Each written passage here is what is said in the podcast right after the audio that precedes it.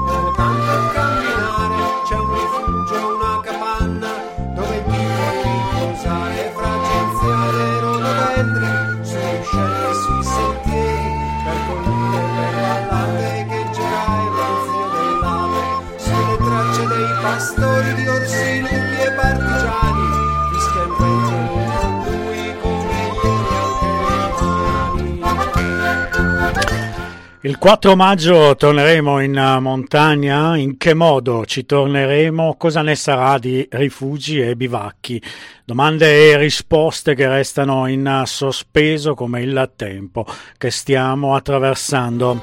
Per ora l'unica certezza pare sia la possibilità di fare attività sportiva motoria individuale anche lontano da casa. Resta incerta però la questione della libertà di spostarsi sul territorio per praticare appunto l'attività e quindi in sostanza il tornare in montagna. Negli ultimi giorni si è avviato un dibattito fatto di uscite, come dire, un po' disorganiche e spezzettate su diversi siti e testate sul futuro della montagna dopo l'emergenza. In una prima fase si può pensare a consentire escursioni e uscite in Falesia insieme alle guide alpine e agli accompagnatori di media montagna Penso si possa camminare sui sentieri in piccoli gruppi, mantenendo le distanze e usando le mascherine e altri dispositivi di sicurezza, ha detto Giampiero Di Federico, guida alpina di Abruzzo. Siamo del tutto consapevoli della gravità dell'epidemia in corso. Tuttavia, crediamo che le misure per contenerla vadano adeguate a un territorio e a una popolazione. Non abbia senso prenderle dalle città ad alte densità e semplicemente applicarle alla montagna. Questo invece è il senso del discorso dell'appello che arriva dalla Cunese per tornare in montagna, tra cui Firmatari di questo appello Paolo Cognetti, scrittore, amante della montagna, che avremo anche ai nostri microfoni nel corso della trasmissione. A sostegno della, della, petizione è arrivata anche la posizione di nove magistrati di Aosta che hanno affermato che le passeggiate non sono un illecito. Abbiamo assistito e ancora assistiamo, scrivono in una lettera pubblica, ad ampi dispiegamenti di mezzi per perseguire illeciti che non esistono. Impossibile per noi appassionati di montagna dimenticare gli elicotteri che sorvolano le montagne stesse in questo periodo a caccia di escursionisti. Nei giorni scorsi è emersa anche in modo sempre più evidente la questione inerente alla riapertura dei rifugi e dei bivacchi sul versante italiano delle Alpi. A mettere il carico è stato Antonio Montani, vicepresidente del CAI e responsabile dei rifugi in un articolo pubblicato su Repubblica sabato 18 aprile dal titolo L'estate in montagna senza rifugi viene ventilata l'ipotesi di un'estate mai vista con i rifugi chiusi. La risposta non si fa attendere, martedì 21 aprile esce sulla Brescia Oggi un articolo dal titolo Una stagione senza rifugi, bufera in alta quota una presa di posizione decisa da parte dei rifugisti bresciani che non vogliono rinunciare alla stagione. Nell'articolo Angelo Maggiori, presidente del CAI bresciano, dice che fine a fino maggio non è possibile fare previsioni, ma una soluzione sarà trovata. Contro la possibile chiusura dei rifugi prendono posizione anche le SAT, le associazioni rifugi di Trentino e Lombardia. Il dibattito è aperto e anche le sezioni apeine aderenti all'APE, l'associazione proletari escursionisti, hanno iniziato a interrogarsi sul tema. Ma in questo tempo sospeso, lontani dalle montagne, è importante raccontare anche dei tanti progetti di solidarietà che vedono impegnati apeini e apeini. Da qui la proposta a Radio Onda d'Urto di questa trasmissione a cui molto probabilmente ne seguirà poi un'altra.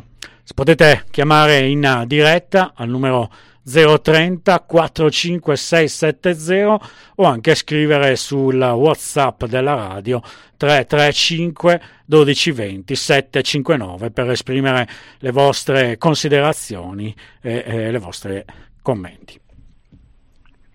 Sono ormai passati due mesi dall'ultima volta che siamo saliti su una cima.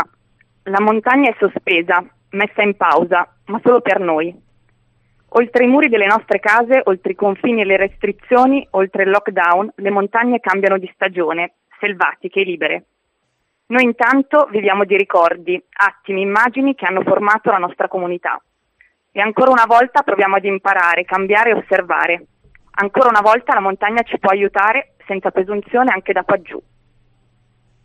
Andiamo a salutare Matteo Baronchelli di Ape Brescia. Ciao Matteo. Ciao Marco. E Camilla Bianchi, anche lei di Ape Brescia. Ciao Camilla. Ciao, ciao Marco. Ciao a tutti. Allora Matteo, cominciamo col dire qual è stato quindi il dibattito che ha attraversato, che sta attraversando la sezione Apeina di Brescia sui temi che ho posto.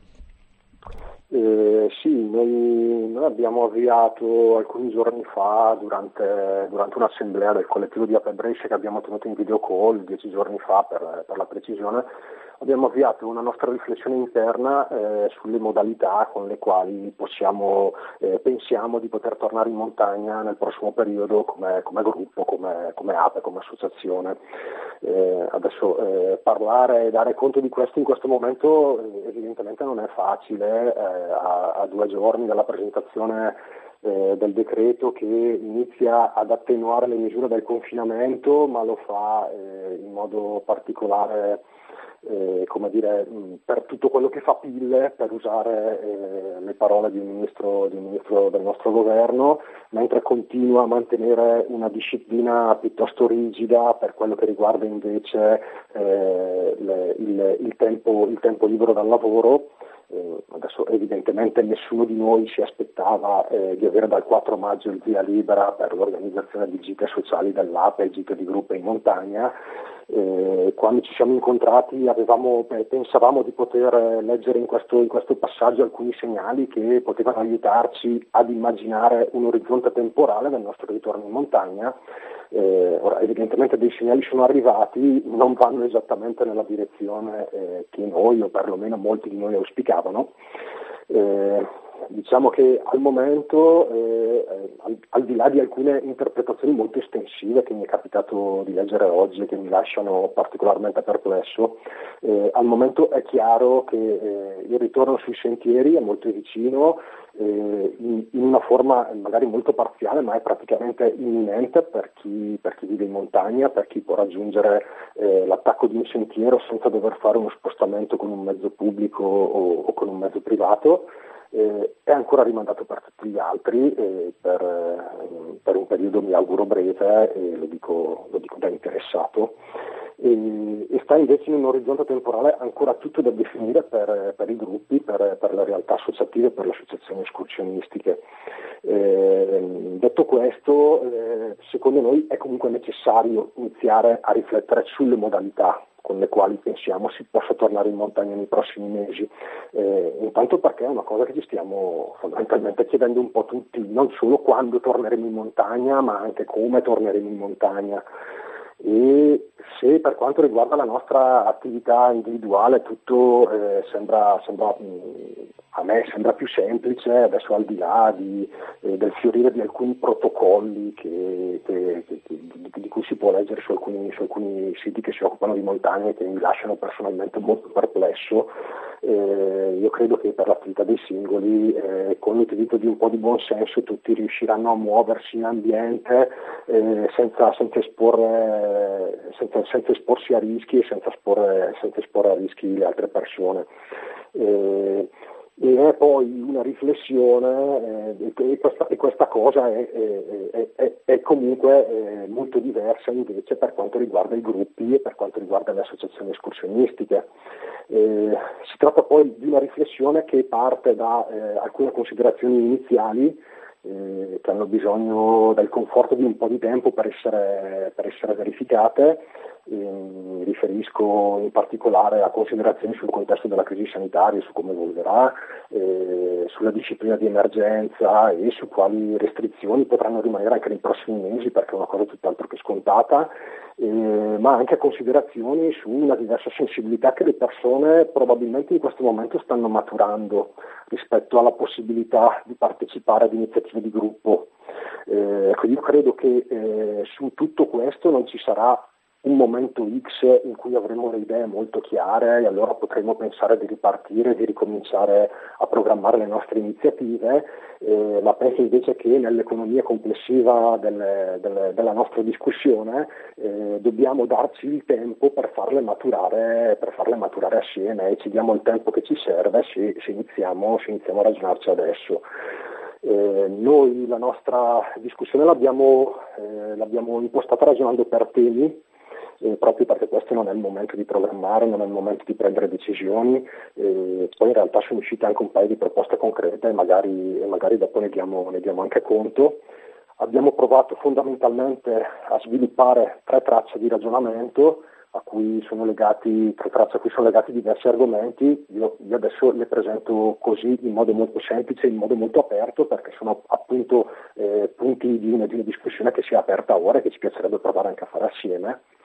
Eh, la prima riguarda la scelta di frequentare le montagne di casa. è una cosa legata alla necessità di limitare gli spostamenti, è un, è un argomento che ha a che fare eh, con l'organizzazione del viaggio verso, verso, il punto di partenza di un itinerario, ha a che fare con la discussione sul, sull'organizzazione del viaggio, se organizzarlo assieme oppure no e, e come organizzarlo nel caso è un, è un, elemento che deve tenere in considerazione anche il fatto che eh, non bisogna muovere inutilmente alcune decine di auto per molte decine di chilometri, che non può ignorare il fatto che non necessariamente tutti hanno un'auto e non necessariamente tutti guidano, che dovrà considerare l'eventuale fruibilità dei mezzi pubblici che è tutta da, è tutta da verificare, insomma che dovrà considerare tutta una serie di cose eh, che, che, che, riusciremo a vedere nei prossimi giorni, nelle prossime settimane.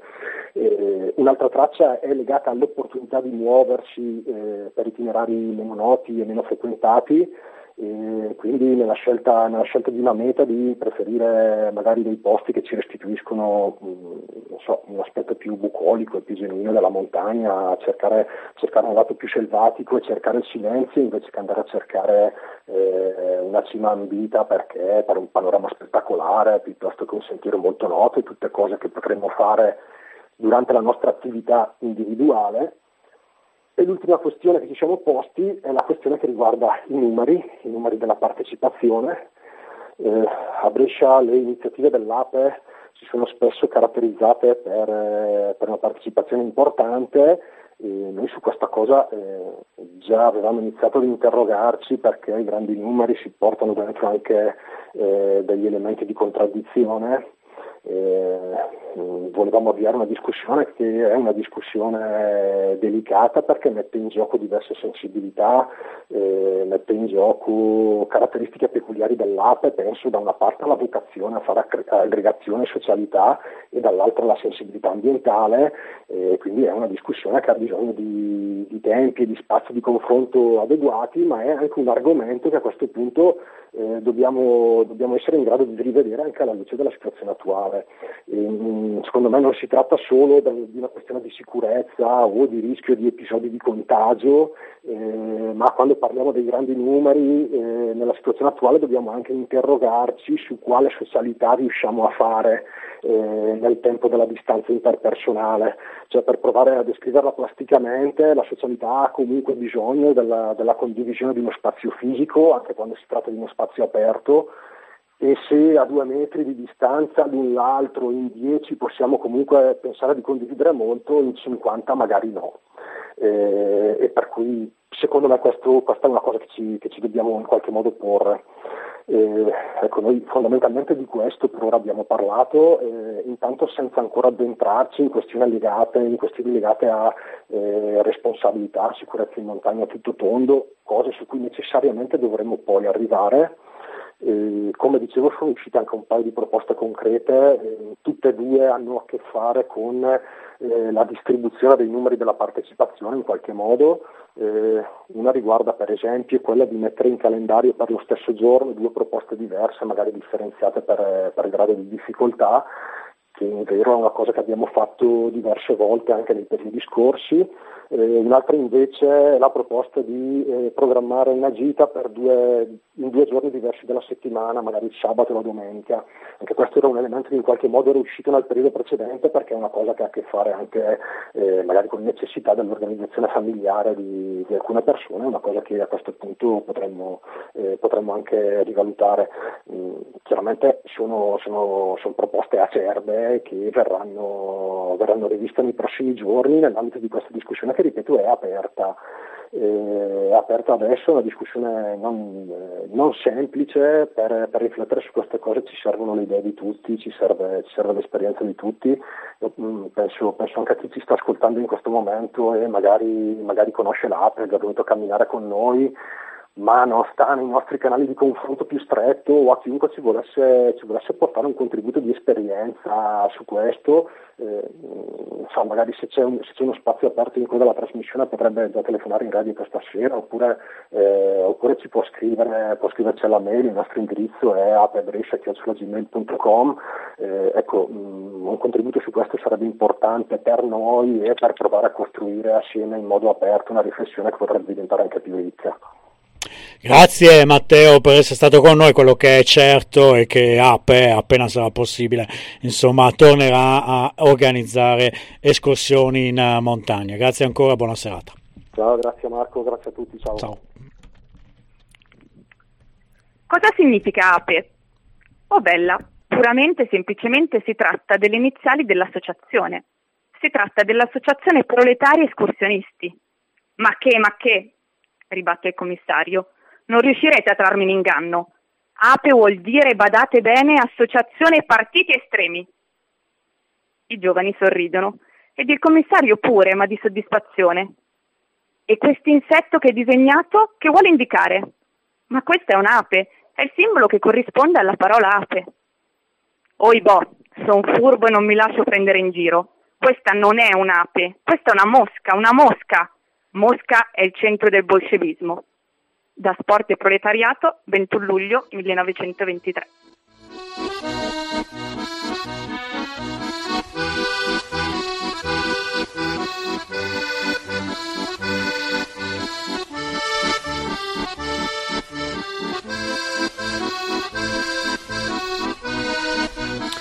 Andiamo ad ascoltare adesso le testimonianze del rifugista Francesco e della guida alpine Gabriele alla presa con la quarantena in Val d'Aosta.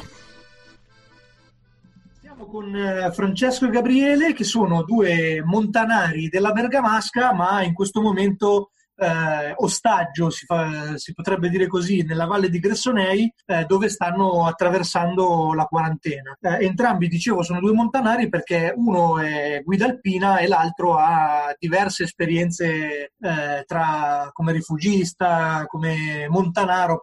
E per prima cosa vorremmo chiedervi come sta andando e come è andata la quarantena eh, in Valle d'Aosta, proprio perché abbiamo avuto riscontri di situazioni anche abbastanza tese. È così, ma sicuramente diciamo che la quarantena qua è stata vissuta anche un po' in modo diverso per una questione anche di fortuna, tra virgolette, in questo momento, con gli spazi che ci permettono magari di, sai, sempre con la fortuna di incontrare persone che, che abbiano buon senso, ecco, perché per la realtà che è stata vissuta qua a Gressonei non, nel nostro piccolo possiamo dire di ritenerci tra virgolette fortunati rispetto a delle storie che sì, abbiamo, a cui abbiamo magari anche tra virgolette assistito o raccontato con delle, con delle fototrappole piazzate nei boschi e, e magari sai carabinieri che passeggiavano su sentieri cosa che per assurdo da bergamasco posso confermare che appunto al mio paese di cui me ne vergogno veramente tanto che si è creato una situazione di terrorismo e per cui la gente si è ritrovata seminata nel panico a additare vicini cioè, senza voler fare del male a nessuno si sono presi del loro spazio. Nel mio piccolo l'amorosa che è infermiera noto che quando finisce il turno farebbe volentieri due passi tra virgolette nel bosco. Del resto in questa situazione si sono create delle dinamiche che magari nessuno avrebbe voluto ma allo stesso tempo mi metto nei panni di chi tutto il giorno lavora e avrebbe bisogno di quello sfogo, di quello sano sfogo di cui penso che tutti abbiamo bisogno, appunto. Dalla Valle d'Aosta è arrivato un, un appello per, per, riaprire un po' i sentieri, permettere alle persone di camminare in sicurezza, ma di tornare a, a camminare. Ci, ci sono stati degli appelli, si sta discutendo di come ritornare in montagna, come dicevi tu prima, magari in maniera diversa, nel senso che negli ultimi anni siamo stati abituati ad una corsa alla montagna, soprattutto in alcune realtà, forse un po' troppo invasiva, un po' troppo cittadina, verrebbe da dire, eh, mentre invece l'occasione potrebbe essere un'occasione per tornare ad avere una confidenza con la montagna più equilibrata, più rispettosa, più in sintonia con quello che è l'ambiente montano. Insomma. Sì, però non so fino a che punto questo porti interesse a qualcuno, nel senso che purtroppo vedendo le normative a cui si sta andando incontro si arrivano a delle restrizioni che lasciano boh, un po' perplessità, dei dubbi. Cioè, io personalmente penso che dover vivere con tutto rispetto per tutte le persone. Io, tra l'altro, sono una di quelle persone, tra virgolette, considerate deboli per dei problemi che ho avuto di salute. Ho la fortuna di vivere qua in montagna e tutto, ma allo stesso tempo mi rendo conto che un utilizzo eh, spropositato di DPI, dispositivi di protezione individuale, che possono essere guanti buttati a terra, disinfettanti, mascherine, non è sostenibile, non è, non è quello che questa cosa, secondo me, da, potrebbe darci un insegnamento. Dovremmo imparare e renderci conto che fondamentalmente la cosa che conta è il tempo e la natura e ciò che ci circonda, perché una volta che ci hanno tolto questo, adesso i sentieri in Val d'Aosta sono uno dei problemi, ma penso alle, alle persone che vivono nelle città e potrebbero adiacenti magari a parchi o lontani o comunque potrebbero sfogarsi, trovare quell'ora d'aria senza la, il giro in bici, spensierato. E questo è un problema veramente sociale perché alla fine si sono evidenziate la differenza sociale in questo momento con questo problema. Chi si è ritrovato chiuso tra quattro mura in 30 metri quadri in un appartamento con due finestre e chi invece ha la villa con la piscina e con la palestra interna stare a casa anch'io, no? Cioè, infatti uno dei temi che sta emergendo in maniera forte è che come dire, e che speriamo e che faremo di tutto per evitare che eh, non si ritorni invece ad una montagna ancora più esclusiva, per cui chi avrà la possibilità a livello economico di accedere alla montagna del lusso, che mm, dire, non ci piace per nulla, dire, sarà ancora più escludente rispetto a chi invece cerca un approccio alla montagna molto più semplice, come dire, spoglio e anche un po' autentico, verrebbe da dire. Ma sì, ma... sicuramente, ma infatti adesso... Ma guarda, allora su questo concetto di montagna del lusso, visto che in questi giorni si è visto su, su internet, eh, sul sito vabbè, che tutti sanno, eh, una testimonianza di una guida, adesso non mi ricordo eh, abruzzese mi sembra che ha, sì. ha, parlato di un concetto di accompagnamento con le guide. Per...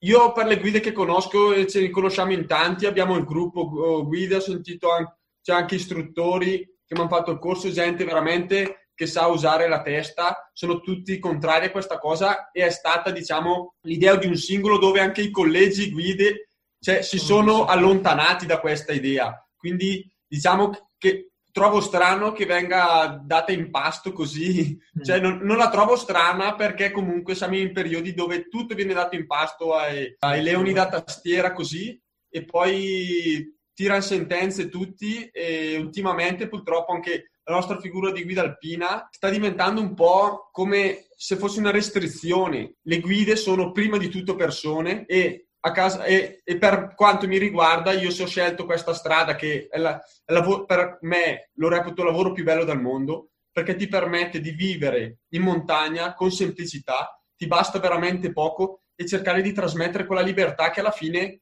noi ci ha portato in montagna. Cioè io sono iniziato ad andare in montagna fin da piccolo e sono sempre stato affascinato di quello che mi trasmette. E il fatto di poter, al di là l'accompagnamento in sé o l'insegnamento, che puoi dare o arrampicare o in qualsiasi ambito, diciamo, come gestire i pericoli e queste cose, proprio il trasmettere la, quelle, quella libertà, quelle, quelle, emozioni che sono in montagna alla fine io riesco a sentire no, o non nella natura, sai. Anche al ma- a me piace anche andare al mare col furgone e girare per andare a scalare, cioè il, il concetto alla fine è libertà, non è certo, più montagna, certo. è tutto l'insieme.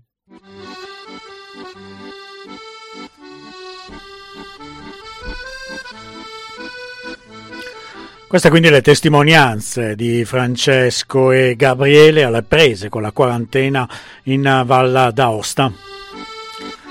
Proprio dalla Val d'Aosta è arrivato un appello. In Val d'Aosta vogliamo ritornare con le dovute precauzioni all'aria aperta.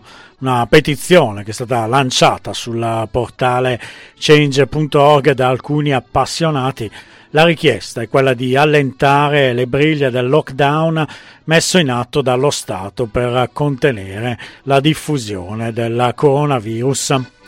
Tra i firmatari di questo appello Paolo Cognetti, che salutiamo. Paolo. Ciao, ciao a tutti. Ciao, ciao Paolo. Scrittore, amante della montagna, lo ricordiamo tutti col romanzo Le otto montagne, ha vinto il premio Strega nel 2017. Allora Paolo, tu sei uno dei firmatari eh, di questo appello per il ritorno in eh, montagna. Intanto tu dov'è che abiti? Io abito per metà su Abruzson e per metà a Milano. In questa quarantena sono rimasto a Milano perché ho qui, come si dice, i miei congiunti. Qui sei rimasto fregato, diciamo. No, no, beh, in realtà io potevo, all'inizio ho deciso di restare qui, potevo andarmene su, invece qui ho le persone a cui voglio bene, per cui... Hai deciso di passare giustamente la quarantena uh, con loro, però immagino che un appassionato insomma, di montagna come te, come a tutti noi, insomma, vogliamo tornare in montagna al più presto. Ecco, raccontaci un po' di questa petizione, cosa ti ha convinto a firmarla?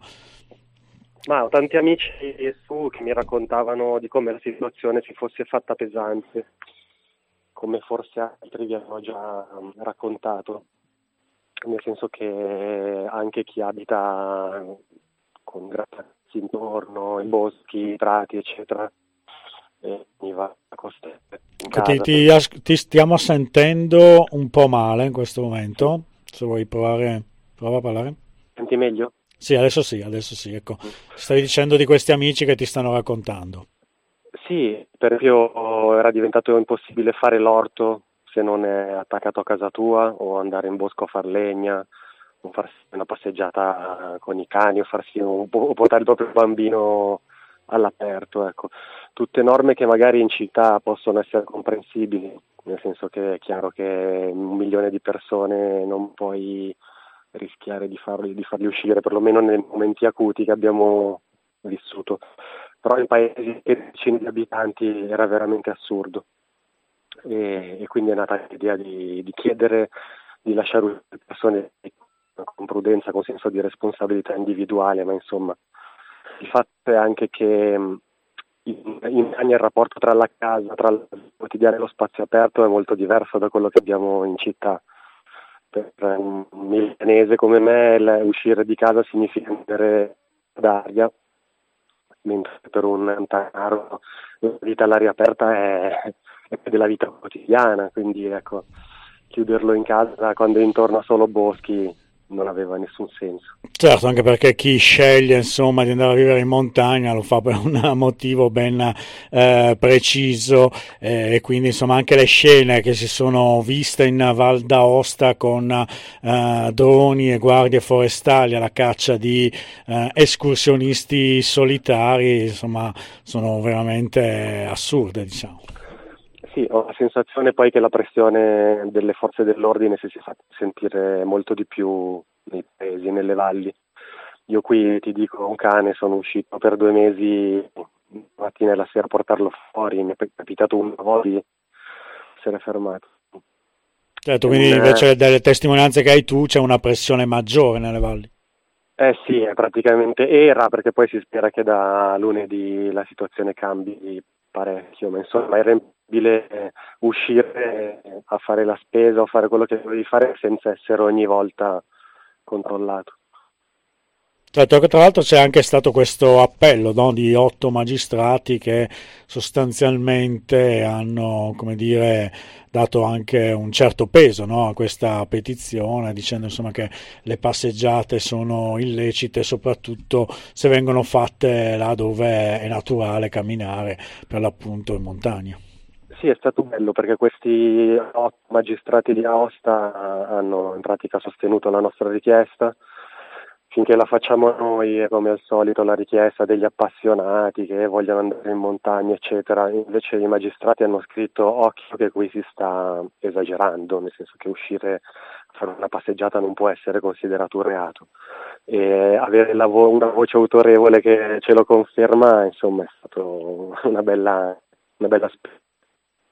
Ecco, cosa, cosa, ti auguri tu per uh, il prossimo futuro, diciamo così, quello più uh, imminente, come ti immagini il ritorno in montagna? Ne stiamo discutendo anche in uh, questa trasmissione, secondo te ci saranno comunque delle eh, misure da rispettare, poi si è aperto anche questo dibattito insomma, sull'apertura o meno dei rifugi. Eh, questa è una questione spinosa, quella dei rifugi, nel senso che sono strutture ricettive che spesso faranno fatica ad adeguarsi alle norme. Però io sto pensando a un'estate ecco, che forse sarà un po' diversa dal, da quelle passate, ma anche in un senso buono. Voglio dire che nei nostri paesi di montagna è pieno di seconde case vuote, eh, le persone magari le sfruttano poche settimane all'anno. Invece quest'estate sto già iniziando a sentire tra le persone che ho intorno, che conosco, insomma un grande desiderio di, di stare su, e con il fatto che tanti continueranno a lavorare da casa per alcuni mesi, che i bambini non andranno più a scuola fino a settembre, che i ragazzi non si sa se potranno fare sport oppure no, restando in città. Io credo che tanti stiano pensando di scorrere l'estate in montagna, come si faceva una volta. E questo potrebbe essere, non lo so, l'esperimento di una montagna di nuovo abitata, seppur per una stagione, piuttosto che di una montagna mordi e fuggi ecco, a cui ci eravamo purtroppo abituati. Certo, ecco, una delle questioni che si stanno sollevando è che forse bisogna eh, ripensare anche le modalità con cui si va in montagna, insomma ci sono alcune località che ormai assomigliano sempre più a dei veri e propri eh, Luna Park, le persone vengono portate su eh, in tutti i modi con affollamento appunto in alcuni eh, periodi dell'anno che sono veramente incredibili. Sì, però io credo che siano la minor parte cioè queste grosse località turistiche, se ci pensi in tutto l'arco alpino sono localizzate in 3-4 punti. Penso per dire a tutta la montagna piemontese o a tutta la montagna lombarda, perché conosco insomma, più le Alpi che l'Appennino e sono piene di valli poco frequentate, poco turistiche, non ci vuole tanto stare alla larga da quei grandi centri, per non parlare poi dell'Appennino che è tutto fatto così per quella tornare in montagna te lo immagini un po' come andare a ricercare, insomma, riscoprire anche queste valli. Sì, guarda, quello che farò io, che è fortunata questa casetta su Aestul, un villaggio poco, poco no, in Valle d'Aosta, che tra un po' quando ce lo lasceranno fare me ne andrò su e me ne starò su fino a settembre, ottobre e credo che non sarò l'unico. Paolo, grazie per essere stato con noi, allora una buona serata, a risentirci. Grazie a voi, ciao a tutti. Ciao, ciao, ciao.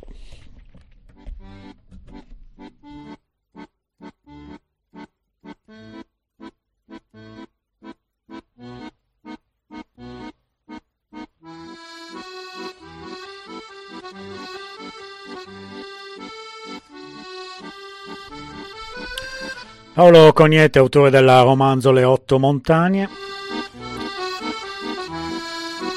Qualche istante, poi parliamo dello spirito apeino, andiamo a scoprire quelli che sono i progetti di solidarietà portati avanti dalle sezioni di Roma e di Bergamo.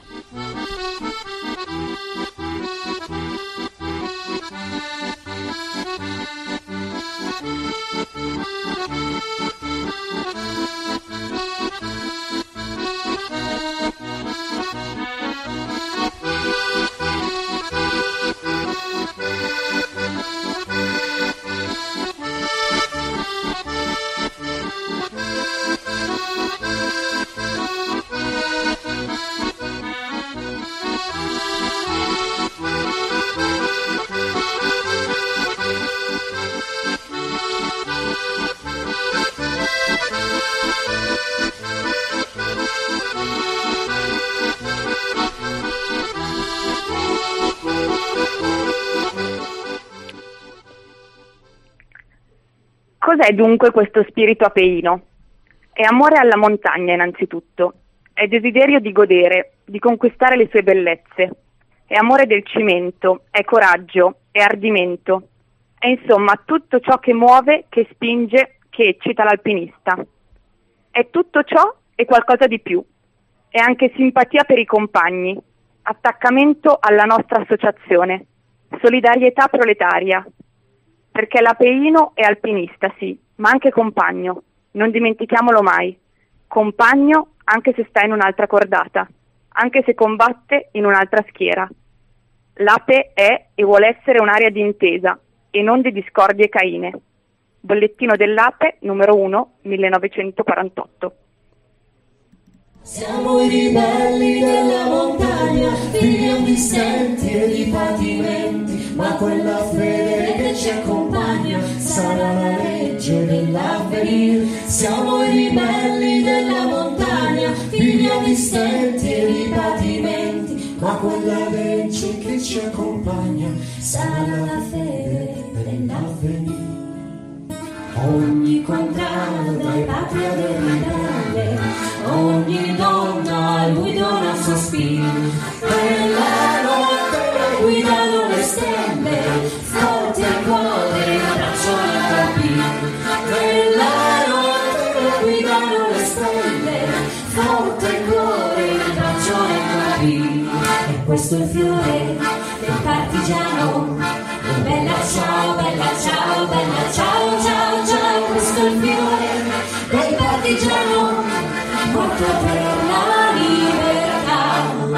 questo è il fiore del partigiano, morto. E allora andiamo quindi alla scoperta di questo spirito apeino e andiamo a Roma, con noi c'è Paolo di Ape Roma che salutiamo. Ciao Paolo, grazie per essere con noi intanto. Ciao, ciao a tutti, ciao Marco. Ciao, ciao Paolo. Allora tu ti trovi al centro sociale Spartaco, che è uno dei centri eh, sociali di Roma dove sono eh, in atto insomma, i progetti di solidarietà portati avanti nei confronti delle famiglie che in questo periodo sono in difficoltà. Sì, sì, noi siamo al, sono in questo momento al centro sociale Spartaco dove abbiamo appena concluso il nostro giro odierno, odierno di consegne eh, di pacchi di, di, spesa gratuita, di generi di prima necessità eh, gratuiti per le persone che hanno bisogno nei quartieri di Cinecittà e, e il Quadraro. E, mh, sono qui perché eh, come Ave Roma abbiamo lanciato insieme a Muri Sicuri, che è un'associazione di guide turistiche che anche loro stanno vivendo un momento non facile a causa dei problemi economici dovuti alla, eh, al Covid-19 e quindi tutti i problemi che ci sono nel settore turismo a livello nazionale. Insieme a Muri Sicuri abbiamo lanciato una sottoscrizione a favore di Città Bene Comune e, e Casetta Rossa, che sono due realtà che si stanno appunto occupando di eh, aiutare attraverso la consegna di pacchi alimentari gratuiti eh, tante persone, tante delle quali non rientrano nelle liste dei servizi sociali, e, e che quindi hanno particolarmente bisogno in, in questo momento. Ecco, quante, quante, famiglie siete riusciti a raggiungere? Guarda, io ho con me eh, Vera della rete di Cinecittà Bene Comune che se vuoi ti può dire lei in prima persona eh, un, po', un, po', di dati sulla loro attività, va bene? Va bene, dopo ci, ci torniamo con te. Ciao, sono Vera. Ciao, ciao Vera. Siamo una rete territoriale che opera nel settimo municipio di Roma, Roma Cinecittà, e che si avvale fondamentalmente della collaborazione di varie eh, realtà del territorio come associazioni culturali e anche appunto il centro sociale Spartaco. E finora in circa 30 giorni nell'ultimo mese siamo riusciti a consegnare 500 pacchi a raggiungere 1300 persone e nuclei familiari eh, che si trovano appunto in seria difficoltà economica avvalendoci del, della solidarietà del territorio con una serie di raccolta fondi attraverso appunto un IBAN della nostra associazione, ma anche direttamente davanti ai mercati e ai supermercati del settimo municipio eh, a cui chiediamo, dove chiediamo alle persone che sono in, in coda per fare la spesa eh, di lasciarci qualcosa all'uscita e questa cosa devo dire funziona molto bene e stiamo ricevendo una grande mano eh, solidale dal, dal, nostro territorio. Siamo molto contenti ecco, di, di, questa riuscita, ci stiamo lavorando bene e i risultati si vedono anche nella nostra comunità.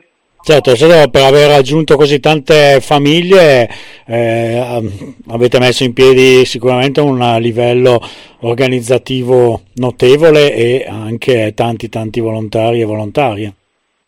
Sì, abbiamo insomma volontari nostri del collettivo del centro sociale che si stanno spendendo molto su questa cosa e grazie però a una chiamata eh, anche aperta abbiamo raggiunto anche delle persone eh, che in questo momento appunto non, non, possono recarsi al lavoro e che vogliono dare una mano del, del quartiere che si sono resi disponibili e che ci aiutano. Quindi sì, abbiamo messo in piedi una rete molto molto capillare e molto funzionale. Ecco, il contatto con le famiglie, con le persone, come avviene? Com'è, qual è il momento insomma, della, della conoscenza?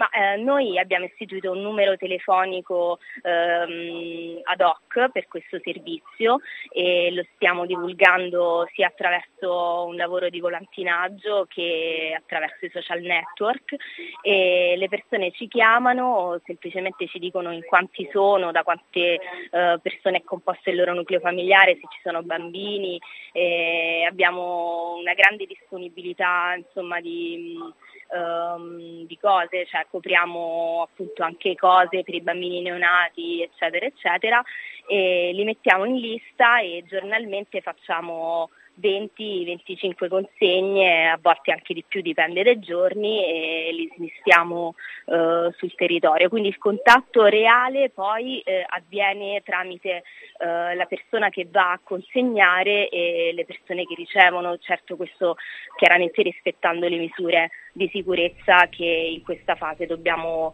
tutti rispettare. Ecco, riuscite a svolgere le vostre funzioni eh, senza problemi o avete riscontrato insomma, delle difficoltà nel territorio, penso magari a presenza di, di vigili, di polizia e queste cose? Ma guarda, no, eh, noi ehm, stiamo operando abbastanza bene, nel senso che ci siamo accreditati anche eh, con la Regione Lazio per poter appunto muoverci liberamente sul, sul settimo municipio, quindi abbiamo dei cartellini eh, per cui siamo riconoscibili e, e non abbiamo mai avuto nessun problema in questo senso, compiliamo le varie autocertificazioni, è successo in un paio di occasioni che alcuni dei nostri ragazzi in consegna sono stati fermati ai posti di blocco ma sono insomma, transitati poi liberamente perché appunto stiamo svolgendo un servizio solidale che ci viene riconosciuto poi anche eh, dalle forze dell'ordine. Grazie Vera, buon proseguimento se puoi ripassarmi Paolo. Ciao, eccomi, un abbraccio. Eccomi, sono, sono, qui Marco. Ciao, ciao Paolo. Allora, come apre Roma, quindi siete impegnati in, in questi eh, progetti, cosa, cosa, avete insomma eh, in mente poi nel prossimo futuro, in attesa come dire, di poter eh, tornare in montagna? Allora, intanto eh, ti dico sempre eh, riguardo a questi progetti sulla spesa solidale, eh, che eh, abbiamo appunto indetto questa sottoscrizione, questa raccolta fondi eh, su, ehm, per il 25 aprile e eh, ti dico in anteprima che eh, ad oggi avevamo già raccolto oltre 500 euro e siamo in attesa di, eh, altre, di, ricevere altre donazioni che sono probabilmente state fatte domenica e ancora non ci sono, non ci sono arrivate, quindi probabilmente questo numero è, è a salire e avevamo fatto questa cosa proprio in previsione di eh, poter eh, di nuovo uscire a camminare eh, perché avevamo trovato una, una formula, insomma eh, questo, avevamo eh, anche messo un valore simbolico in, in, questa sottoscrizione perché per ogni 10 euro raccolti ci impegnavamo a costruire un grande, un grande trekking urbano da fare poi in sicurezza eh, non, appena, non, appena, sarà possibile farlo. Sì, ho visto Quindi, il vostro post che ogni 10 euro un chilometro, mi sembra... Sì, sì, infatti in questo momento siamo a oltre 50 km di... Eh, avrete da camminare tanto. Eh, ci sarà tanto da camminare, ma noi non, non, vediamo, l'ora, non vediamo, l'ora, di farlo. E questa cifra eh, sarà eh, spartita tra eh, Cinecittà Bene Comune e Casetta Rossa, ti dico anche per loro un paio di numeri. Casetta Rossa è il posto, è un po' eh, il luogo dove è nata eh, Ape Roma, eh, tuttora tutte le nostre escursioni partono con il primo appuntamento eh, a Casetta Rossa. Casetta Rossa eh, si trova nel quartiere Garbatella e lì si occupa eh, di consegnare la spesa settimanalmente a 76 famiglie di quel quartiere e in più ha già provveduto oltre 350 pasti caldi per eh, diverse realtà, eh, in particolare situazioni di emergenza.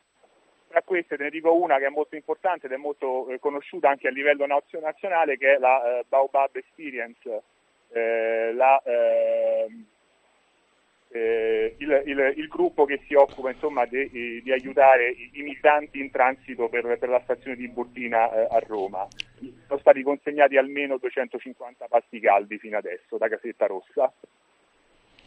Paolo, grazie per essere stato con noi, un abbraccio, un proseguimento, grazie tanto per quello eh, che fate. Un abbraccio, un abbraccio, a voi, grazie per il tempo di essere stati con noi. Ciao, ci risentiremo sicuramente, ciao Paolo. Ciao. ciao. Ciao, ciao, E da Roma ci spostiamo subito a Bergamo, con noi c'è Vera di Appe ciao. Bergamo, anche ciao. qui per andare a parlare di uno dei progetti di solidarietà dal basso in cui sono impegnati gli attivisti apeini e apeine e voi siete impegnati in questo progetto Super Bergamo, supporto unitario, popolare e resiliente. Allora Vera, ce ne vuoi parlare? Certo. Eh, come hai detto tu, molti di noi apeini si sono trovati a prendere parte a questo progetto che è nato in una situazione molto difficile per Bergamo. Come sapete la Bergamasca è stato uno dei centri eh, di questa epidemia, la quale ha avuto degli effetti eh, molto pesanti, effetti che eh, potevano decisamente essere contenuti e che sono stati resi possibili a seguito di un susseguirsi di irresponsabilità politiche e scelte morali eh, come quella di anteporre gli interessi economici a quegli interessi che almeno durante un'emergenza sanitaria dovrebbero essere prioritari come la sicurezza e la salute delle persone. Questa scelta ha avuto delle conseguenze tragiche eh, qui nella Bergamasca con un numero altissimo di morti e eh, gli ospedali. Eh, Super è nato in realtà poco prima di questa esplosione, eh, è nato il 27 febbraio su un'idea del circolo Arcimaite a cui poi si sono aggiunte una serie di realtà eh, molto variegate perché eh, associazioni provenienti dai circoli Arci ad associazioni indipendenti, anche il centro sociale Pacipaciana, la cascina occupata, quindi una, diciamo, un gruppo molto eterogeneo. E, ed è nato con uh, l'obiettivo di dare un supporto di tipo pratico alla città di Bergamo. E, um, ma non solo le realtà hanno, hanno, iniziato a partecipare a questo progetto, la cosa più eclatante, ho dimenticato di, di dire, di sottolineare, è stato l'alto numero di singoli volontari e di volontari che hanno ne, nell'immediato eh, aderito a questo progetto. Ad oggi siamo più di 170 volontari. E, quindi niente. Quante, quante, quante famiglie siete riusciti a raggiungere con uh, questo progetto? Il numero preciso non, te lo posso dire perché è stato veramente altissimo. Eh, vi leggo un po' di numeri che abbiamo raccolto dal 27 febbraio al 26 aprile. Abbiamo fatto 1257 interventi, quindi con 344 donazioni, 311 kit solidali, e insomma sono dei numeri molto alti. Ehm, purtroppo uh, la situazione continua a, a, cambiare e stanno venendo fuori oltre all'emergenza sanitaria anche quelli che sono emergen- l'emergenza dal punto di vista uh, economico. Eh, per darvi un numero, al, um, eh, a Bergamo gli iscritti al banco alimentare da 100 utenti che erano prima dell'emergenza sono diventati 500, un numero che comune, Caritas e servizi sociali ad oggi non riescono più a coprire. E, e quindi ecco, Super eh, in questo momento sta cercando di, di essere un cerotto eh, a una ferita che però è molto più grande, perché eh, le famiglie che in questo momento sono in uno stato di necessità e fragilità sono, sono tantissime. Inizialmente eh, Uber è nato come, eh, per fare consigli a domicilio di prima necessità a tutte le persone che erano in condizioni di fragilità e che non potevano uscire di casa. Eh, e tra i beni di necessità ci sono state, intendo pure farmaci e le bombole di ossigeno. Queste perché il sovraccarico degli ospedali ha costretto a tantissime persone a doversi curare a casa anche in condizioni patologiche molto gravi e, e che in situazioni sanitarie normali avrebbero avuto un accesso immediato uh, all'interno degli ospedali. E quindi ecco, sul numero preciso di famiglie che serviamo non, non ti riesco a rispondere, però sono veramente tante le richieste certo. e, e, le persone che in questo momento sono in crisi, da una parte perché c'è l'emergenza sanitaria, che qua appunto è stato veramente enorme e tragico, e dall'altra c'è tutto il danno economico che, ne consegue. Certo, sicuramente non avrete avuto modo e tempo di ragionare su che, con che modalità tornare in montagna. Insomma. No, in realtà no, eh, è stato veramente un periodo molto incasinato eh, magari per molti la quarantena era è stato un lasso di tempo immobile, in realtà per noi bergamaschi è stato un continuo divenire, un continuo adattarsi a quelle che sono le nuove necessità. E, quindi anche perché molte persone hanno fatto fronte a, a dei morti in famiglia e insomma non è stato facile. Ecco. Certo. Vera, io ti abbraccio forte, grazie per quello che fate, a risentirci. Grazie a voi. ciao, ciao. ciao.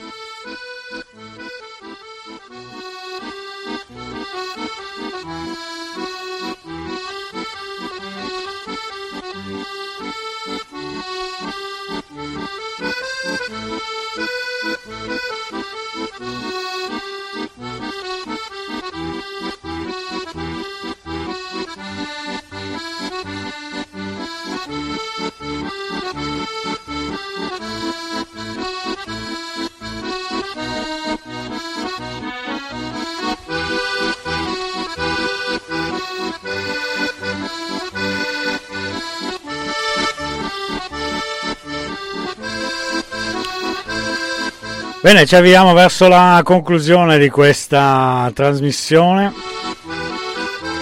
Abbiamo però ancora alcune cose da farvi ascoltare, intanto l'inno dell'Ape, quello ufficiale del 1923, poi parleremo del blog dell'Associazione Proletari Escursionisti, ma soprattutto del suo archivio storico. La dolce ed infinita pace mistica dei colli, agli splendidi orizzonti, a ogni limpida visione, all'amore dalla vita, al lavoro onesto e santo, vada amici il nostro canto e ogni nostra aspirazione. Tra le nevi in cima ai monti dove l'aria è fresca e pura, là di fronte alla natura è la nostra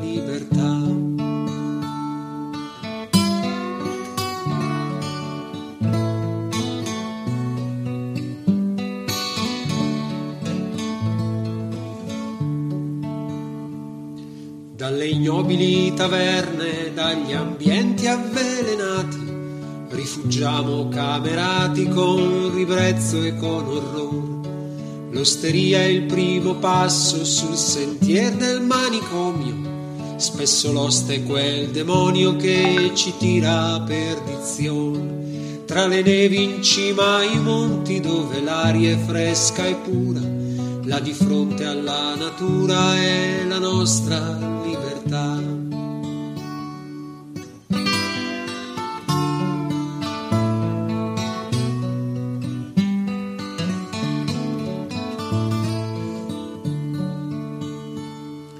quell'umor che si distilla dai bei grappoli spremuti, in velen non si tramuti mai in igienico liquor, il liquor che la pupilla rassereni e la incoraggi a sfidar del sole i raggi, a brillar di solo amor. tra le nevi in cima ai monti dove l'aria è fresca e pura, là di fronte alla natura è la nostra libertà.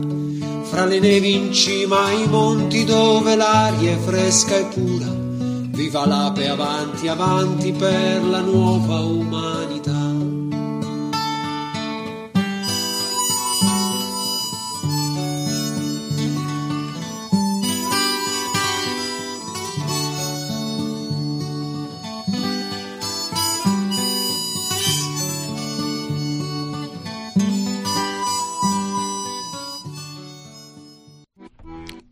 E questo quindi l'inno musicato cantato da Luca Rassu, appena bresciano, autore e compositore anche della Ronzio dell'Ape. E salutiamo adesso invece Abo di Ape Milano. Ciao, ciao Abo.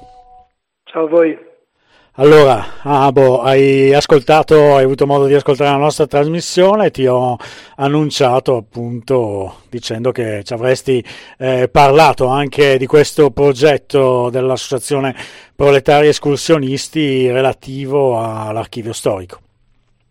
Ecco, io ricordo anche un attimo, scusavo se ti interrompo subito, che eh, abbiamo anche un po' di tempo adesso, se qualcuno volesse intervenire in uh, diretta lo può fare chiamandolo 030 456 70. Vai.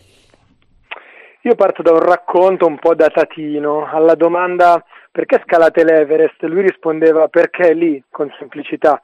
Eh, L'Everest, come sapete, è la regina delle sette vette, la montagna più alta, eh, George Mallory era un alpinista britannico il cui corpo è rimasto intrappolato nei ghiacci dell'Everest per ben 75 anni, tre quarti di secolo, passati quasi 8300 metri sul livello del mare.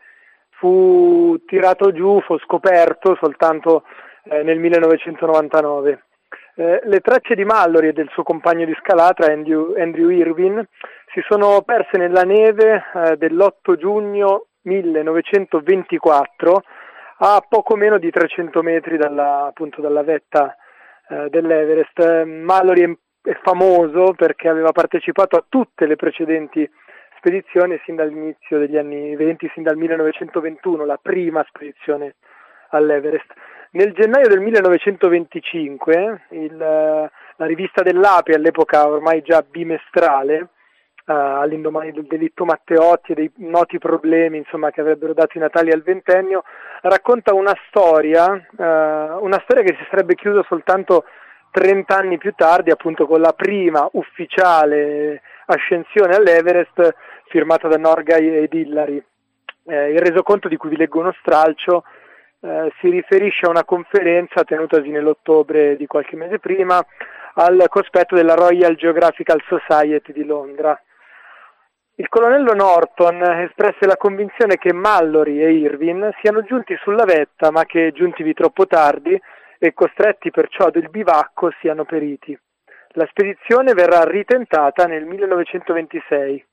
Eh, l'impiego di ossigeno sarà abbandonato perché gli esperimenti fatti in quest'ultima spedizione hanno dimostrato che esso reca degli svantaggi e che il mezzo migliore per affrontare le grandi altezze e potervi resistere è quello di acclimatarsi lentamente e progressivamente. Nel gennaio del 1925 una rivista, uh, un articolo tratto dall'archivio storico dell'Ape, eh, ci racconta due storie. Una è quella di Mallory, che per tre volte tenta la scalata all'Everest, nessuno saprà mai se arrivò in cima, ma appunto lì sarebbe rimasto per almeno 75 anni. La seconda cosa che ci racconta è una sorta di profezia. Eh, noi sappiamo che la seconda diciamo, scalata più, più, famosa dell'Everest, dopo appunto eh, la prima ascensione, è quella di Reynold Messner, no? quella del 78. Eh, la prima senza bombole sulla stessa parete nord tentata da Mallory e nel 1925 appunto l'Ape, eh, la rivista dell'Ape annunciava che forse la vera scalata da tentare lungo quella stessa parete nord era quella senza bombole, con un acclimatamento lento, senza artifici tecnici che avrebbero, come dire, che stavano al di fuori delle condizioni umane e in qualche misura preconizzava proprio eh, il grande stravolgimento dello stile alpino di Messner che solo 50 anni più tardi, oltre 50 anni più tardi, sarebbe arrivato. Perché vi racconto questa storia di Mallory, di Messner eh, e di, eh, tratta appunto da una rivista del, del gennaio 25? Perché in questi eh, mesi abbiamo lavorato incessantemente a cercare di restituire un pezzetto dell'archivio storico apeino fatto di riviste, bollettini annuari a una fruizione il più possibile pubblica, libera e gratuita. Eh, facendo un salto sul sito dell'APE, ape-alveare.it, eh, trovate nel menu la pagina archivio e da lì comincia una navigazione. Non più di qualche giorno fa abbiamo fatto una formazione interna con un po' di persone provenienti dalle varie sezioni, una scusa anche per eh, risentirci e rivederci, ritrovarci dopo eh, questi due mesi non facili per nessuno in cui abbiamo tentato un itinerario all'interno di questo archivio tutto legato al femminile, alla questione femminile nell'ape storica, appunto sempre in questi eh, turbinanti anni venti. Eh, oggi vi ho così, recuperato un, un, aneddoto di tono decisamente diverso e di stile alpino, appunto.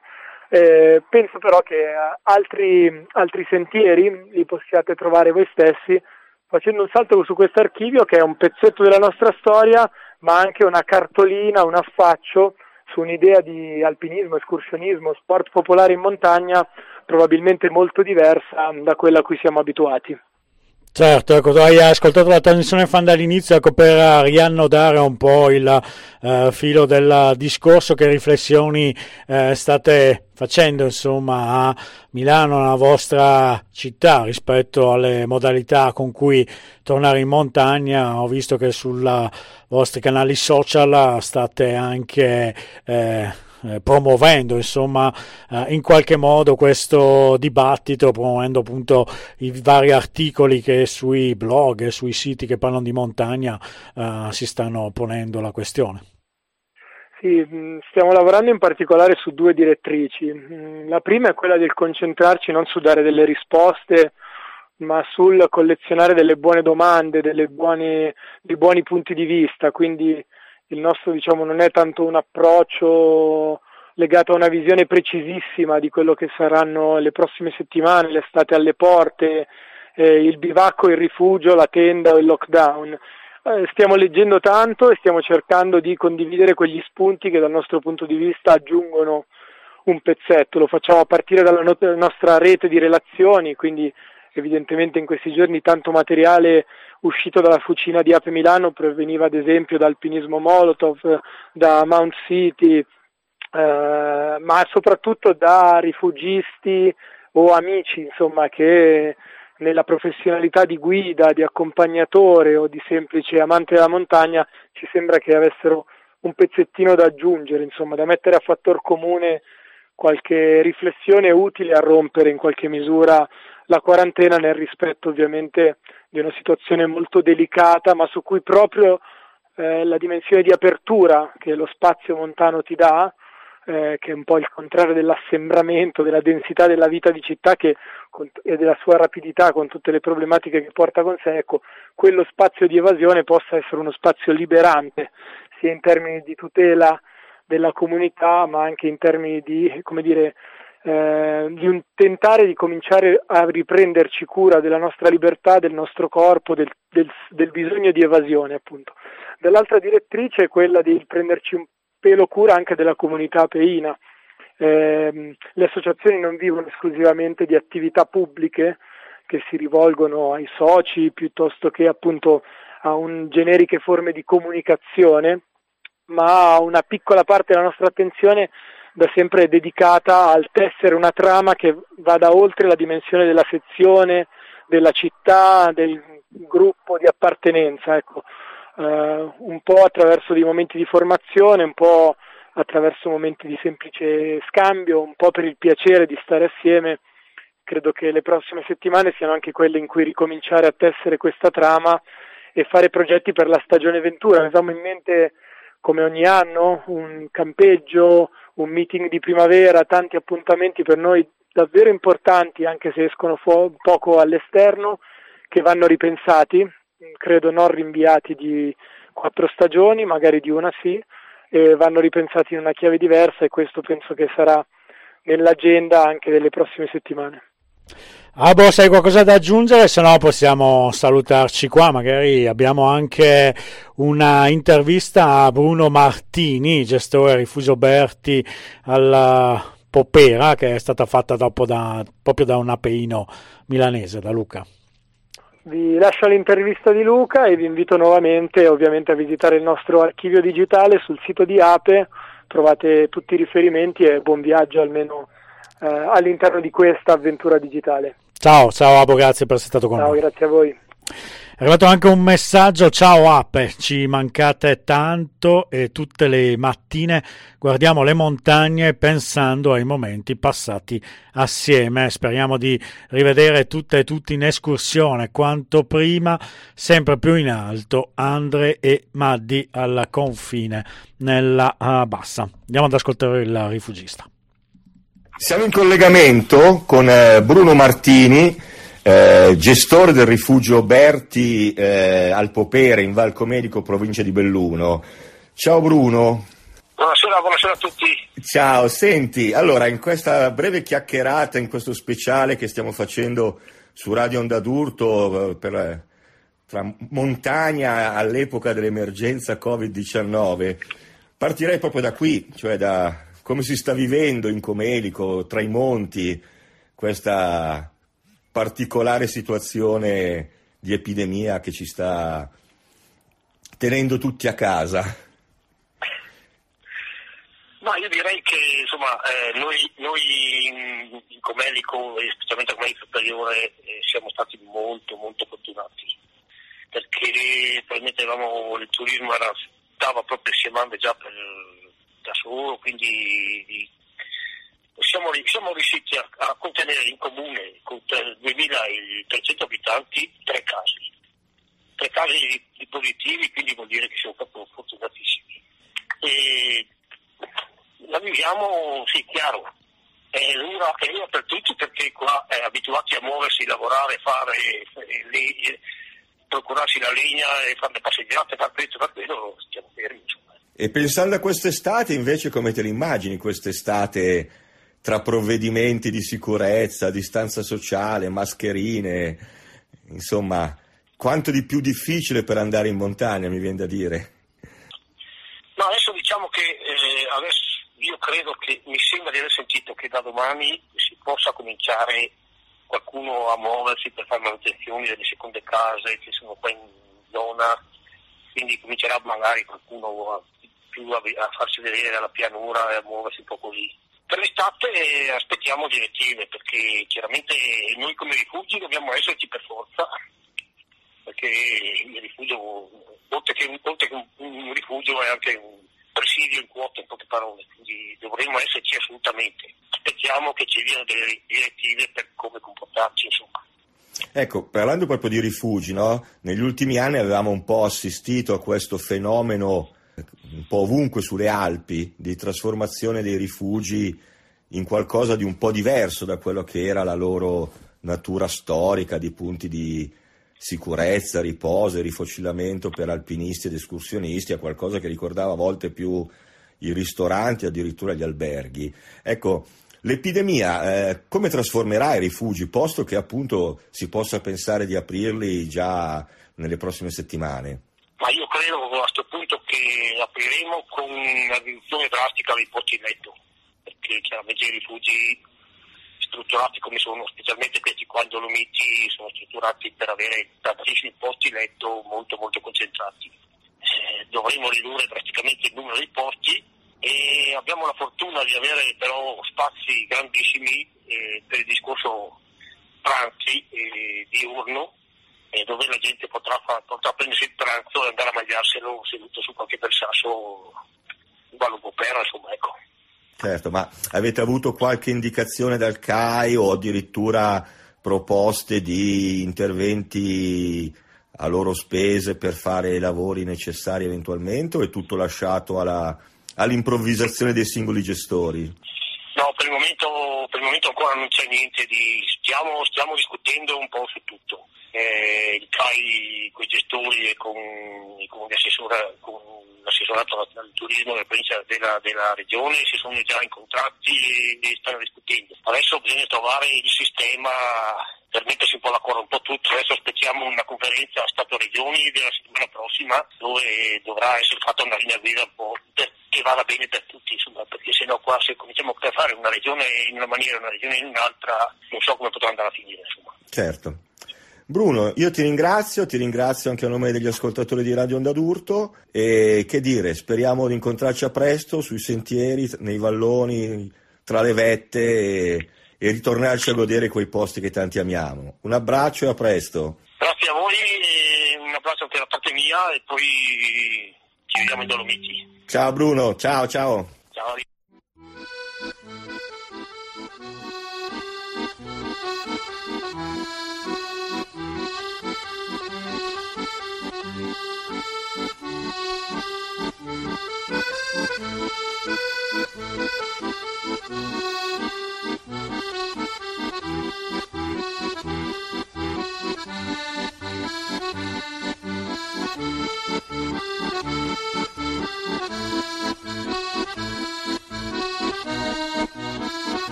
Bruno Martini, gestore del rifugio Berti alla Popera, fatto da Luca di Ape Milano. In precedenza l'intervista a Francesco e Gabriele era stata fatta da Martino, sempre di Ape Milano. E adesso andiamo ad ascoltarci invece i consigli di lettura di Elena, la libraia di Isola Libri. In questi giorni domestici, in cui la montagna la possiamo vedere in fotografia o se siamo fortunati possiamo forse scorgerla laggiù in fondo in fondo aprendo le nostre finestre, ecco due consigli di lettura adatti a tutte le età. Il primo, Cerfoglio, di Ludwig Bemelmans, Lupo Guido Edizioni, parla di un vecchio cervo che abita le fronde di un pino sbilenco affacciato su un burrone. Sotto gli aghi dell'albero cresce fresco il cerfoglio dei prati, di cui il cervo va ghiotto e cui deve il suo nome. Il pino e il cervo vivono, invecchiano insieme e uniti fronteggiano i pericoli: un cacciatore, un fucile, un burrone. Questa è una storia di amicizia, antica come antico è il libro, datato 1953 e pubblicato per la prima volta in Italia quest'anno. Con la classica impostazione degli albi di una volta, una pagina raccontata e una disegnata, con grandi tavole ricche e colorate dal tratto semplice e dinamico, ecco un libro fino ad oggi sconosciuto, ma che non ci stuferemo presto di leggere. Il secondo libro, invece, di cui vogliamo parlare è Il Re del Fiume d'Oro, un classico inglese. Eh, l'autore si chiama John Ruskin ed è stato editato nel 2019 da Donzelli. L'ultima edizione, quella dell'anno scorso, è anche corredata dalle immagini di Quentin Blake, uno dei più grandi illustratori britannici. Di questo libro non eh, vi anticiperei molto, è, è uno dei nostri preferiti e vi leggerei un passo per vedere se anche voi riuscite a calarvi in questo questo panorama montano. In effetti, era una di quelle mattine capaci di rendere felice chiunque, anche senza avere in vista il fiume d'oro. Lungo la valle correvano linee di nebbia rugiadosa, da cui si levavano le massicce montagne. Le balze più basse, avvolte nell'ombra grigio chiara, si distinguevano a fatica dai vapori fluttuanti, ma poi via via si ergevano fino a catturare la luce del sole, che spargeva tocchi accesi di vermiglio sui costoni spigolosi e penetrava coi suoi lunghi raggi trasversali nelle bordure di pini appuntiti come lance. Molto più in alto, cumuli rosseggianti di frammenti e spunzoni rocciosi si impennavano frastagliati e scheggiati in miriadi di forme fantastiche, con qualche striatura di neve assolata qua e là, e le loro crepe tratteggiate come fulmini biforcuti. Ancora più su, in cima a tutto, più sfocati delle nuvole mattutine ma più puri e immutabili, i picchi estremi delle nevi eterne dormivano nel cielo blu. Il fiume d'oro, che sorgeva da una delle vette più basse senza neve, era quasi del tutto in ombra, tutto tranne i suoi vapori più in alto che si levavano lenti come fumo dal profilo ondulato delle sue rapide e fluttuavano via in lievi spirali nel vento del mattino. E ora non ci resta che augurarvi una buona lettura. E noi andiamo in eh, conclusione quindi di questa trasmissione. Camilla, allora abbiamo qualche messaggio forse da, da leggere e un paio di cose da, da ricordare. Sì, eh, un messaggio. Sono qui con la piccola Anna che non vede l'ora di tornare a camminare con Ape Bimbi da Marta di Caionvico e speriamo anche noi di camminare insieme a loro.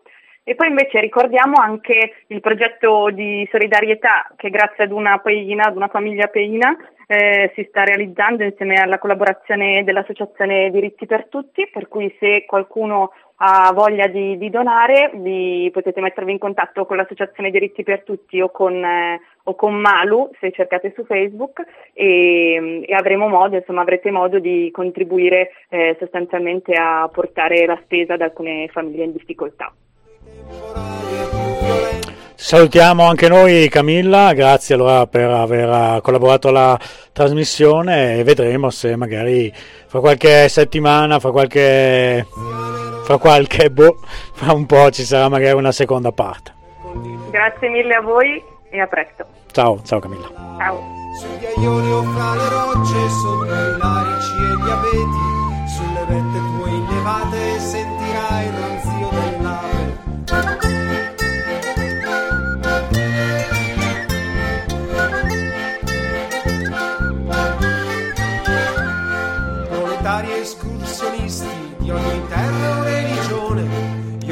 montagna io vi accolgo senza fare distinzione. Questo insegna la natura a chi ha voglia di capire. Il cammino è faticoso ma non ce n'è altro da seguire. Tra genziane e rododendri, sugli